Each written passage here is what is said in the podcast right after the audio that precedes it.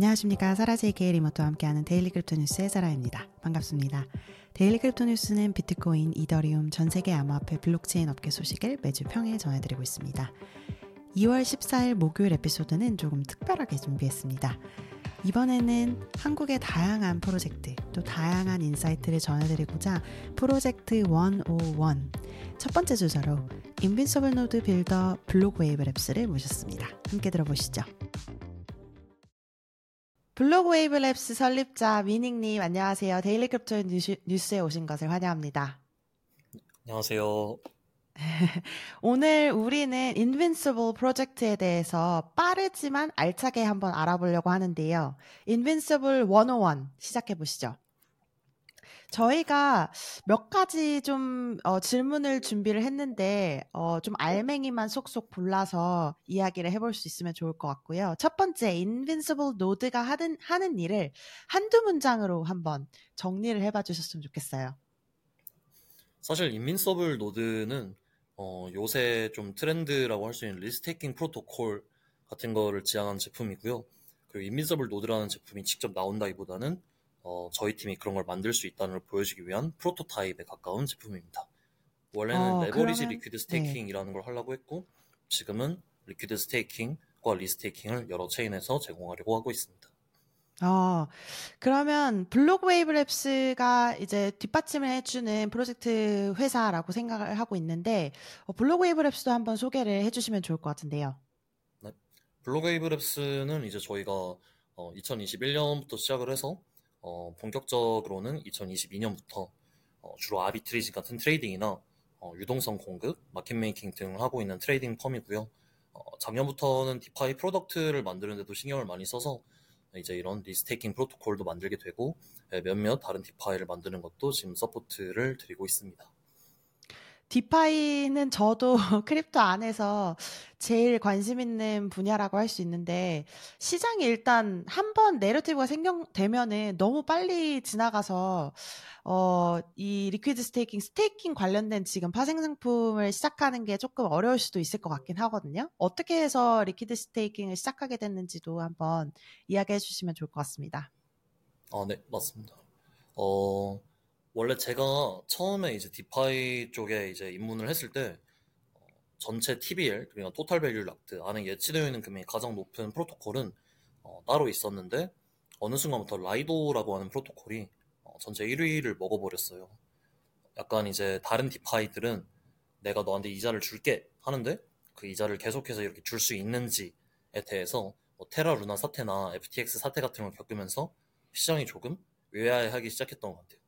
반면에 liquid staking은 어, 이미 이 팟캐스트 듣는 분들도 다 아시겠지만 어, 토큰을 넣으면 토큰을 정확히 프로토콜에 delegate해서 어, 저희가 validator node에다 주고 그다음에 거기서 어, 계속해서 reward가 나올 텐데 이런 것들에 대한 어떤 증표, ST 토큰 같은 거를 뽑아낼 수 있는 그런 프로토콜이고 아무래도 이 친구가 약속하는 수익은 명확한 수익원 이제 validator node에서 발생하는 어떤 이자 이자 토큰 이러한 점이 있었기 때문에 빠르게 좀 TVL을 1위까지 가져갈 수 있었던 것 같아요. 그래서 저희가 그때 음. 생각을 한 게 어, 아무래도 이 meta는 좀 오래 갈 것 같다라고 생각을 했었고 그래서 네. 저희가 맨 처음에 만들기 시작했던 DeFi도 이런 liquid staking 쪽이고 어, 그거를 거의 1년 반 정도를 가다듬으면서 어, 여기까지 네. 왔던 것 같고 사실 restaking이라고 하는 narrative는 지나가도 liquid staking에 엮여 있는 여러 가지 narrative가 계속 또 생겨나지 않을까라고 생각을 음. 하고 있습니다.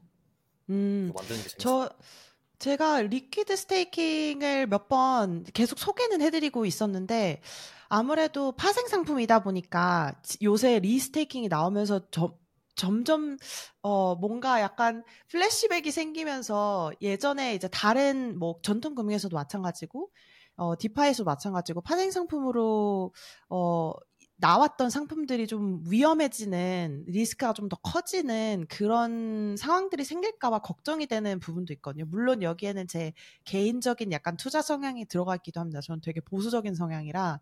근데 이제 파생 상품을 보는 거는 이제 재밌는 일이긴 하니까. 근데 이런 부분 뭐 리스크가 존재를 한다는 부분에 대해서는 어떻게 상품적으로 어, 준비를 하고 계신지 혹은 뭐 어떤 메커니즘으로 어, 리스크 완화를 한다든지 이런 부분들은 있으신가요? 어, 일단은 liquid staking 전반적으로 과연 안전한 상품이냐라고 하는 것에 대해서는 어, 사실 엄청나게 안전하진 않죠. 왜냐면은 이제 예를 들어서 validator nodes에다 저희 토큰을 맡기면은 어, slashing을 당할 수도 있고요. 그리고 이제 네. 어, 이런 토큰들을 restaking 프로토콜들이 가져갈 때 약간 이 meta의 원조격인 EigenLayer라는 친구가 있어요. 네. 이제 restaking이라고 하는 거는 결국에는 저희가 어, liquid staking 프로토콜에 토큰을 넣고 그 다음에 거기서 ST 토큰이 나오는데 이 ST 토큰을 가지고 추가적인 수익을 벌게 해주겠다. 그러니까 원래는 staking yields였는데 staking yields plus more yields로 만들어주겠다. 그쵸. 네. 그런 내러티브. 근데 이제 EigenLayer라는 친구는 이더리움 validator node가 좀 연산력이 남는 애들도 있고 얘네가 이제 이더리움 네트워크의 security를 제공하는 역할을 하는데 이거를 다른 체인들에도 이렇게 확장을 시켜주겠다. 그래서 아무래도 이런 다른 체인들의 block rewards까지 다 이더리움 validator들이 이렇게 먹을 건데 어, 네. 여기에 얼마나 다른 체인의 영향력을 많이 끼칠 수 있는가가 이제 네. 얘네들한테 그런 이제 restaking을 얼마나 많이 했는지에 따라서 달라진다라는 걸 음. 가져갔는데 네. 사실 이제 그러면서 EigenLayer에 엄청나게 많은 LST가 모이고 liquid staking token 즉 LST가 모이고 네. 그리고 이제 네, 다른 restaking 프로토콜도 전부 다 어, 수익을 낼 수익을 더 줄게라고 했을 때 자기들이 직접 수익을 만든다기보다는 어, 그냥 EigenLayer에 최종적으로는 이렇게 좀 갖다 놓을게로 하는 경우들이 좀 많아졌어요. 그러니까 EigenLayer 앞단 역할을 하는 애들이 많아졌어요. 네, 이런 네. 것들이 네, EigenLayer라고 하는 프로토콜이 만약에 잘못되면 어떡하지? 라는 그쵸. 생각을 네, 많은 사람들에게 들게 만든 건 사실이에요. 그쵸, 이더리움은 그쵸. 누구보다 탈중앙화를 외치지만 일부 네. 인프라는 정말 중앙화되어 있죠. 예를 들어서 이더리움 블록이 거의 아마 95% 이상이 이제 저희가 그 MEV Boost, Flashbots 네. 쪽에서 이렇게 만들어지고 있고 EigenLayer로 엄청나게 많은 이더리움이 몰리고 있고 어, 음. 이런 것들에 대해서 아무래도 우려의 목소리가 있을 수밖에 없지 않나 liquid staking이든 restaking이든 그렇게 보고 있습니다. 네, 네. 그러면 인, 인빈서블 노드를 만드실 때 이런 부분 좀 감안해서 어떻게 어, 뭐 솔루션이랄까 제공해 주실 수 있을 만한 게 있을까요? 아, 네, 이게 사실 질문의 핵심 부분이었는데 저희 같은 경우에는 사실 일단 저희가 직접 liquid staking을 안 하고 다른 liquid staking 프로토콜들에다가 토큰을 연결해 주는 일을 주로 하고 어, 네. 그 다음에 이제 그럼 LST가 나오잖아요. 그거를 네. 바로 이제 어, 유저들한테 주는 방식이 아니라 조금 이제 LST 토큰 백업 pool에 모아두고 어, 이걸로 음. 이제 arbitraging이라고 하는 걸 합니다.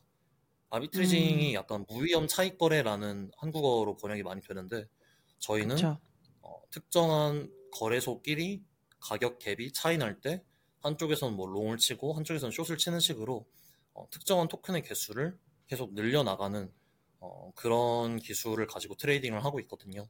이걸 통해서 네.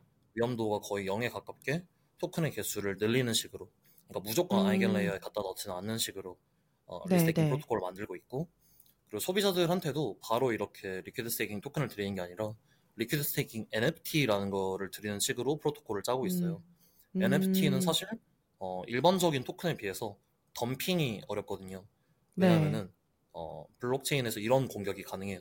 저희 어떤 LSD 토큰을 누가 막 사들여서 엄청나게 이제 특정한 프로토콜에서 덤핑을 해서 이제 네. 그 LSD 토큰의 가격을 되게 낮, 낮은 것처럼 그쵸, 갑자기 인식하게 음. 만들고 네 그쵸 그리고 이제 어 그래서 이제 싸게 사들여서 마구마구 이제 가지고 와가지고 그 안에 있는 것들을 뭐 이제 꺼내가는 그런 공격도 할 네. 수가 있고 NFT를 네, 네. 한 다음에 저희가 나중에 NFT를 burn하고 아까 전에 말씀드린 백업 pool에 있는 asset들을 가져가게 만드는 식으로 만들어서 조금 더 이런 덤핑 공격에서 안전을 네. 확보하려고 했던 것 같습니다.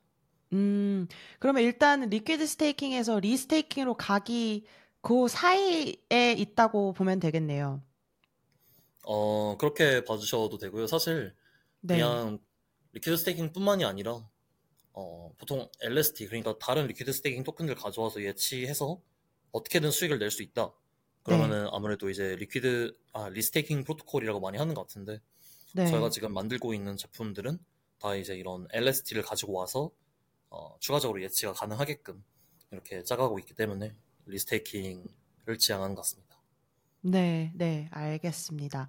앞으로도 이런 비슷한 뭐 restaking이든 liquid staking 자체든 엄청 많은 상품이 나올 것 같은데 어 이런 프로토콜들이 결국엔 다들 토큰들이 있잖아요. Invincible Node에도 토큰 준비를 뭐 NFT 말씀도 하셨지만 다른 토큰들도 준비를 하고 계신가요? 어, 토큰을 준비를 하고는 있는데 아마 네. 프로토콜이 네. 런칭 되자마자 나오지는 않을 것 같고요. 음. 보통은 이제 DeFi에서 일단은 DeFi 수수료의 일부를 나눠주는 느낌으로 이제 value capture를 위한 토큰들이 네. 생기고 또 이제 이런 토큰들이 거버넌스 역할도 하게 되는데 아마 저희도 네. 이런 것들을 목적으로 토큰을 낼 것 같고 그리고 이제 음. 사실 이런 것들이랑 자주 엮이는 concept이 yield 네. 베어링 토큰이라고 해서 특정 토큰을 가지고만 있어도 제가 이제 뭐 추가적인 이자 수익을 계속 얻는 그런 게 있는데 네. 나중에는 아까 전에 말씀드린 NFT를 그런 yield bearing 토큰으로 유동화를 할 수 있지 않을까 하는 관점에서 네. 최근에 또 프로토콜을 더 갈고 닦고 있습니다.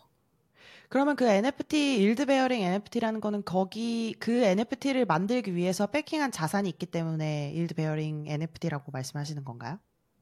아, 네. 정확히는 yield bearing NFT라고 말씀드리지는 않았는데 저희 이제 liquid staking NFT라고 해가지고 아. 어, 제가 네, 여기 리스키, restaking이나 liquid staking을 한 자산이 뭐 뭐가 얼마나 있고 뭐 이자는 뭐 얼마를 가져가야 되고 언제 예치를 했고 이런 네. 것들이 적혀 있는 어떤 NFT를 드립니다. 그리고 어, 그 NFT를 네.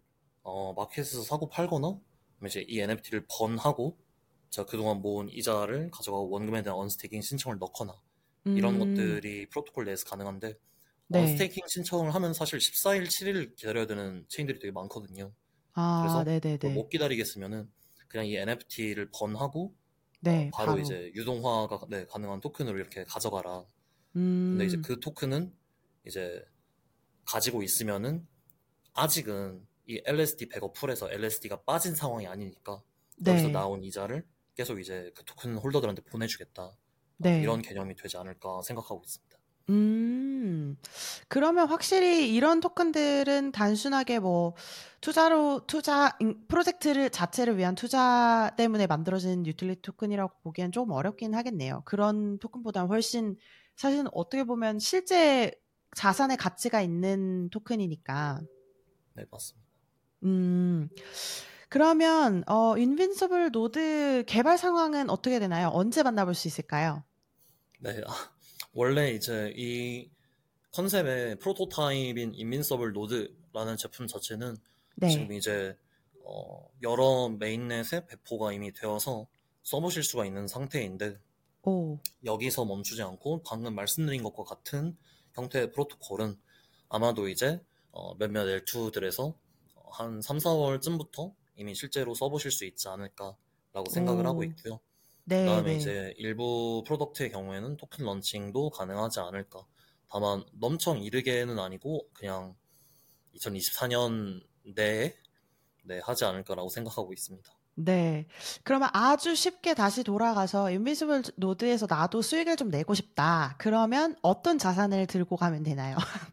아, 저희가 배포하는 체인의 native token. 그러니까 뭐 예를 들어서 어 만타라고 하면요. 그냥 뭐 네. 만타 네. 토큰을 들고 오셔도 되고 음... 아니면 이제 그 체인에 있는 뭐 다른 자산 뭐 스톤이나 아니면 뭐 WUSDM 네. 같은 거를 들고 와도 되고 그리고 무엇보다 다른 LST를 가지고 와도 되는 게 리스테이킹 프로토콜의 장점이거든요. 이게 무슨 네. 소리냐라고 네. 하면은 뭐 무슨 무슨 이더 뭐 무슨 무슨 많다 뭐 무슨 무슨 뭐 어쩌고 저쩌고 이런 것들 있잖아요. 네. 앞에 소문자 네, 달려 있는 네. 애들 너무 많잖아요. 그러니까 이 소문자 달려 있는 애들을 어떻게 할지가 네 사람들이 다 골치 아파하고 있는데 네, 이런. 것들을 가져오면은 우리가 알아서 뭐 수를 늘려주든 뭘 하든 어, 네. 너가 나중에 추가적인 일들을 가져갈 수 있게 해주겠다 하기 때문에 네. 그냥 liquid staking token LST 아무거나 가져오셔도 되는 프로토콜로 네. 좀 만들려고 하고 있습니다. 사실 arbitrage라는 개념은 뭐 투자를 해보신 분들이라면 다 알고는 계실 것 같은데 실제로 내가 그거를 한다는 거는 좀 약간 요원한 이야기 같거든요. 내가 전문적인 트레이더도 아니고 어 그래서 이런 상품들이 있으면 저는 개인적으로 의미가 있을 것 같거든요. 왜냐면 내가 그걸 공부하고 막 이렇게 trading 어, 기술을 사용해서 arbitrage를 실현하기가 어려우니까 그거를 자동적으로 해주는 이제 pool이 있다고 하면은 넣을 것 같거든요. 어, 근데 그러면 이제 이걸로 이, 이런 프로덕트로 인한 인비저블의 비즈니스 모델 한번 소개를 해주시죠. 네. 감사합니다. 그러니까 결국에는 이제 이런 DeFi는 1차적으로는 수수료가 수익이 될 수밖에 없다고 생각을 하는데요.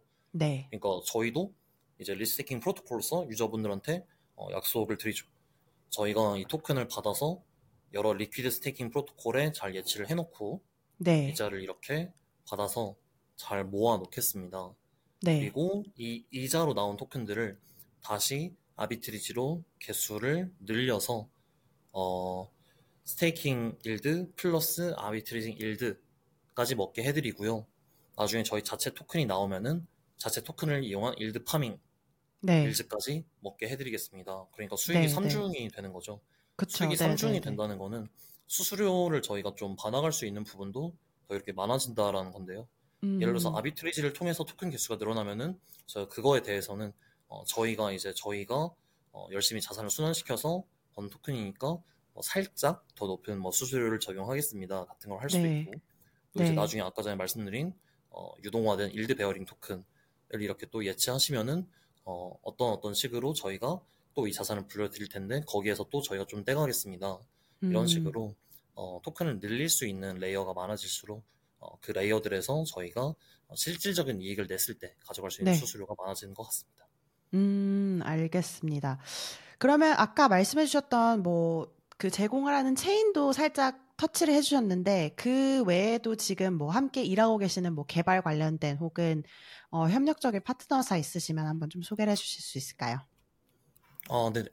일단은 당장 생각나는 곳이 한, 어, 거의 현재는 10곳 가까이 되는 것 같은데요. 네. 사실 이제 최근에는 프로토콜을 개발하는 회사들이 한 번에 여러 체인이랑 일하는 경우가 점점 많아지는 것 같아요. 네. 저희 같은 경우는 앱토스, 뭐 톤, 뭐 클레이튼이나 핀시아, 뭐 만타, 뭐 아니면은 어, 또 어디가 있을까? 뭐 퓨처버스, 뭐 크로마 등등등. 어, 아무래도 EBM 컴패터블한 레이어 2들이랑 많이 하는 것 같고 그 네. 외에 좀 재밌는 거는 뭐 앱토스랑 톤 이런 데로 하고 있고 어, 그 정도인 것 같습니다. 음, 알겠습니다. 어, 그리고, 어, 이, 이 지금 개발되는 방향에서 2024년 뭐 목표랄까? 어, 계획을 좀 실현 가능한 목표를 소개를 한번 아, 해주시죠. 목표는 그냥 재단들이랑 협의한 런칭 기한이나 타임라인을 잘 지키는 거고요. 네, 그리고 이제 어, 목표가 있다기보다는 어, 일단 저희는 원래부터 하고 있던 arbitraging들이 다 전제에 깔려 있기 때문에 네, 그걸 계속 잘하는 거, 원래 잘하던 걸 계속 잘하던 거 자체가 목표가 되는 것 같습니다. 네, 네. 아, 이거는 좀 사이드 질문일 수도 있는데, arbitrage를 원래 뭔가 이제 뒷받침해주는 finance 팀이랄까? 어, 백그라운드를 좀 알 수 있을까요? 어, 네, 저희 팀 내에 이제 사람들이 그냥 본인이 trading 경험이 있거나 아니면 이제 finance 쪽 네, 경험이 있는 사람들이 꽤 있어서 어, 저 같은 네, 경우에도 이제 어, 전공을 경영학과, 서울대 경영학과를 했고 이제 몇몇 네, 경제 자격증 시험, 뭐 테샛, 매경 테스트 이런 거에서 전국 1등을 했고 그리고 이제 월드퀀트라고 메릴 린치 자회사가 있는데 거기서 하는 이제 quant championship이 있어요. 거기서 이제 한국 top 10 안에 음, 들었었거든요. 저희 네, 네, 부대표님도 신한금투 출신 애널리스트고 어, 이런 사람들이 원래 자기가 하던 trading skill을 좀 네. 자동화를 좀 하는 어, 그런 방향으로 아, 저희가 많이 진행을 하고 있는 것 같아서 별도의 네, finance 팀이 네, 있다기보다는 사람들이 직접 가지고 있는 finance knowledge를 쓰고 있는 것 같습니다. 네. 오, 알겠습니다.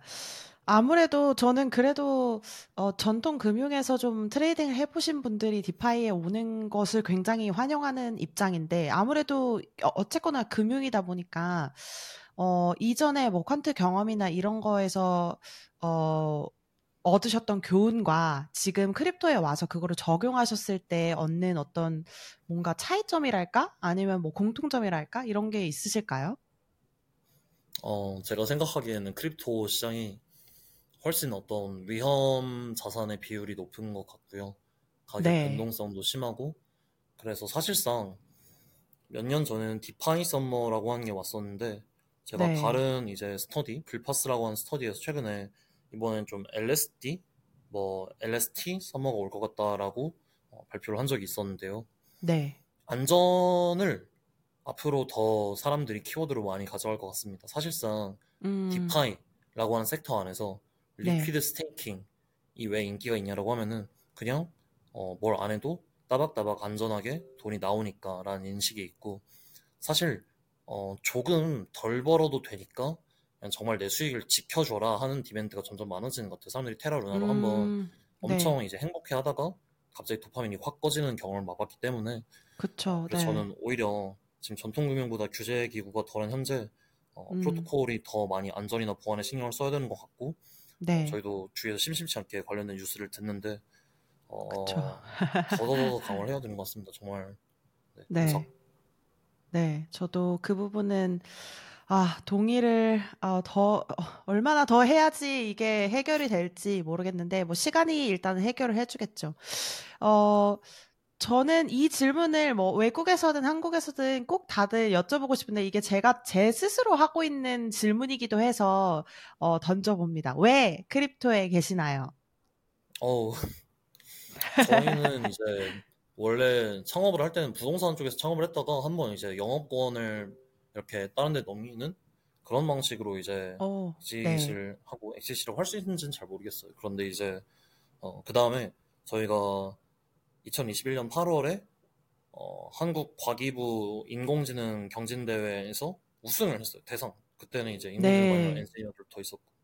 그런데 하지만 crypto를 하기로 했습니다. 왜냐면은 어, 더 upside가 높아 보이고 그때도 네. 느꼈지만 AI는 사실 굉장히 많은 컴퓨팅 그러니까 이제 계산이나 연산이 가능한 장치들이 아, 그쵸. 있는 네. 대기업이 압도적으로 유리할 수밖에 없는데 블록체인은 우선 더 기술적으로 개선해 볼 여지가 되게 많아 보였었고 또 이제 음. CBDC라고 해서 각국의 네. 정부가 화폐를 다 종이나 금속이 아니라 디지털로 바꾼다는데 그걸 네. 하려면 서버를 다 블록체인이라는 걸로 해야 된대요. 그러니까 음, 아, 그쵸. 네, 블록체인이라는 맞아요. 거를 공부를 해야 이 장래에 돈이 움직이고 뭐 이제 중간에 뭐 여러 가지 뭐 결제라던가 송금이라던가 금융상품 네. 같은 걸 만드는 layer에 발이라도 좀 담궈서 같이 할 수 있겠구나라는 생각이 들어서 어, 저는 crypto에 있고 crypto에 네. 있는 게 되게 좋은 선택이었던 것 같습니다.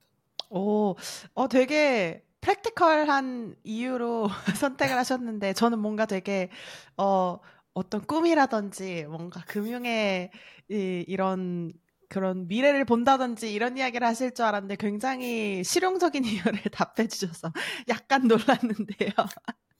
꿈도 있죠. 네, 네.